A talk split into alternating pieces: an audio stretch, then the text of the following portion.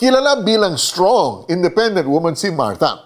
Isa siyang interviewer ng TV show and today, guest nila si Elmo. He shared his journey after his father was diagnosed with cancer.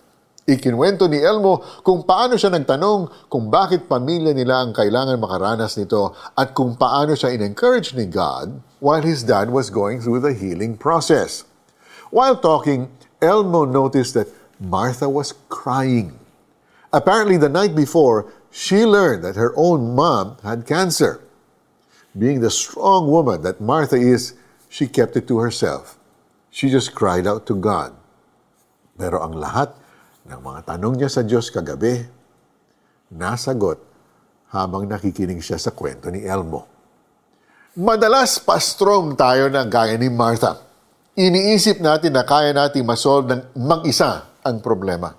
Or thinking na wala namang makakaintindi sa pinagdaraanan natin. So what's the point of seeking advice?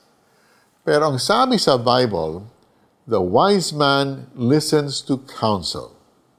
God speaks through people maaring leaders natin sa church, mga kapamilya, kaibigan, at minsan kahit as strangers.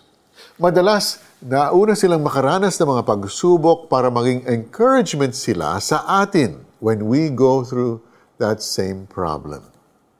Minsan kasi God already gave us the answers in His scriptures, pero di pa rin natin naiintindihan.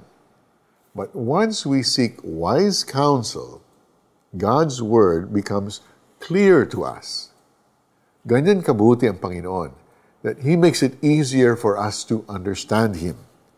All we have to do is be willing to listen to the people He will use to talk to us. Panalangin po tayo. God, I pray that you will give me the spirit of discernment para malaman ko po kung kanino ako dapat mag-seek ng wise counsel.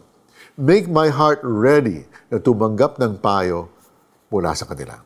And Lord, even now, I thank you for their lives. In Jesus' name I pray. Amen.